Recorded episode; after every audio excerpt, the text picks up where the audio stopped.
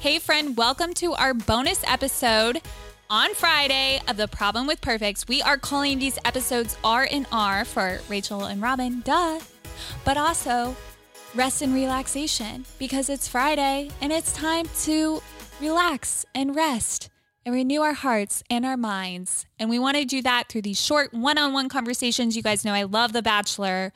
And so I like to call these one on ones. And this week, you got me, you got Rachel, and we are talking about working from home. So many of you may or may not know that I have been a freelance videographer and content strategist now since August. So we're coming up close to a year. I'm bad with math, but I know we're getting there. And so I have been working from home for a long time. And I have learned a few things here and there to help me stay motivated, to stay productive, to not go crazy. Many of you guys may know that I am an extrovert and I love being around people. And so I totally get all those memes right now and and people freaking out about being home alone and how they feel like they're going crazy because I have definitely felt that way over these last few months. So, let's get into it. I'm going to give you some of my best kept secrets for working at home. Okay. My number one thing is that you need to have a consistent schedule. So I have always had set boundaries of when I'm going to start working and when I'm going to stop working. Now, I know many of you who are working from home right now are in nine to fives. And so you already have a set boundary. Great, stick with it.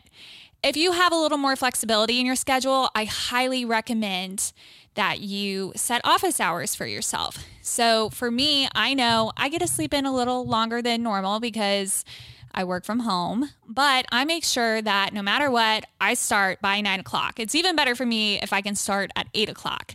And then I also know that I like to take Ollie to the dog park at a certain time of the day. And so for me, I know, okay, it's time to stop working. I'm going to do these things next that's my number one tip because then mentally I know I'm in my workout. I'm in my office hours. I'm working.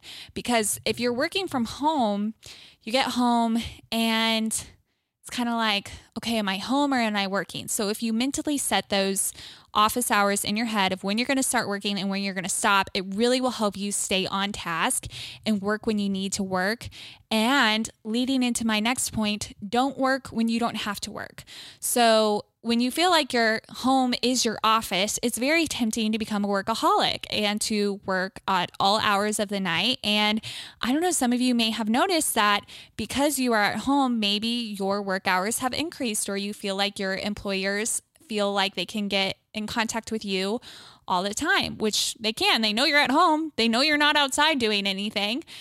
I think it's really important when you're working from home to set boundaries within yourself of saying, if I get a message or an email, it's nine o'clock at night, I'm not going to be working right now. I'm at home with my family, I'm with my friends, I'm watching Netflix. That is okay and a very valid reason for you not to respond if it's late at night. I do have a lot of communication going through my phone. It's the nature of my work, but I make sure to turn off notifications for email and for my communication apps when it gets after those set office hours that I've set for myself. And I know it's hard. I know it's going to be tempting to want to do this, but realistically, you guys, we're in this for the long haul. We may be working from home for several weeks, if not a month. And if you set the precedent now that you're willing to answer messages at 11 o'clock at night, then you are telling your employer that you are available at 11 o'clock at night. And so it's really important that you set up your boundaries now for what you're willing to, when you're willing to work and when you're not, because it's so important. People are saying to take self care, to work. That's something that Rob and I talk about all the time about how important it is to take care of yourself, both emotionally and physically. And I can tell you that if you are say, saying that you're available all hours of the night, you are going to majorly regret that later. So, first tip is set work hours for yourself. And the second tip is to hold boundaries of when you're not working and realize that it is okay. You need some time to relax too. And that's why God created rest, everyone, because rest is important. All right. So, if you're an extrovert like me and you're working on a virtual team, my third tip is to get an app called Voxer. That's V O X E R Voxer. It's a free app and it's basically acts as a walkie talkie. I personally would rather talk on the phone any day than send a text. I would like to use Voxer. I love using Voxer because it allows me the ability to essentially be have a quick conversation back and forth, but I can hear the tone of voice. And you know, sometimes emails can come off wrong. They can come off cold. Maybe you come off cold and you don't mean to be. So I really like Voxer because it's a way to actually hear somebody's voice and know what they mean, joke around, have more of that camaraderie. Here's the one I'm going to tell you that I use constantly you probably do too.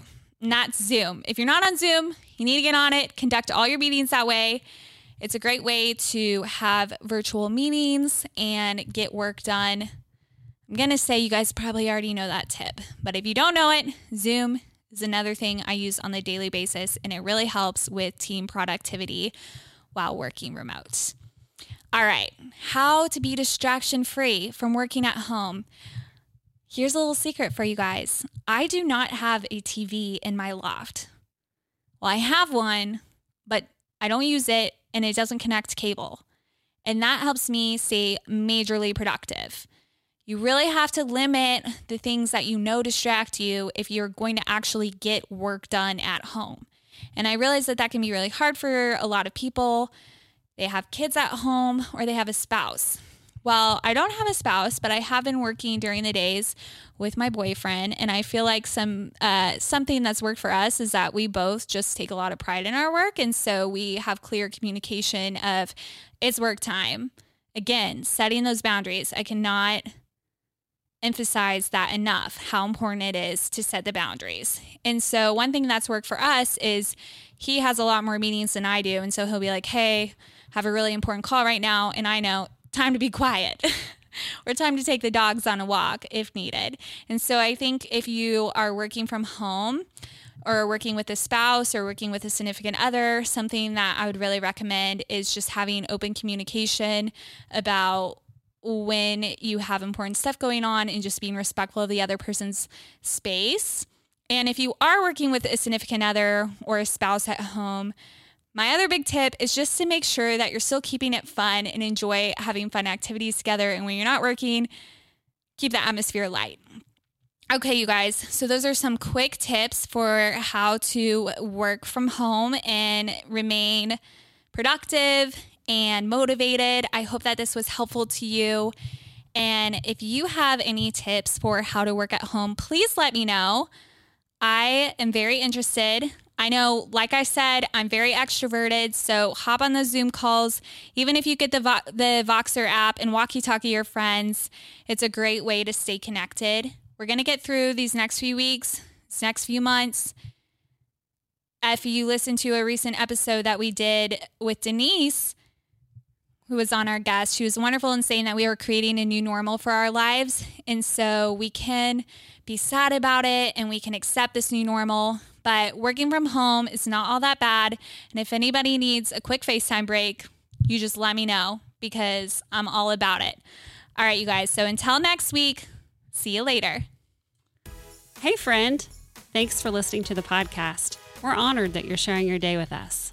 Don't forget to subscribe to the podcast. That way, you get a notification when new episodes are released. And hey, we'd love for you to share this podcast with your friends and family. So make sure you do that.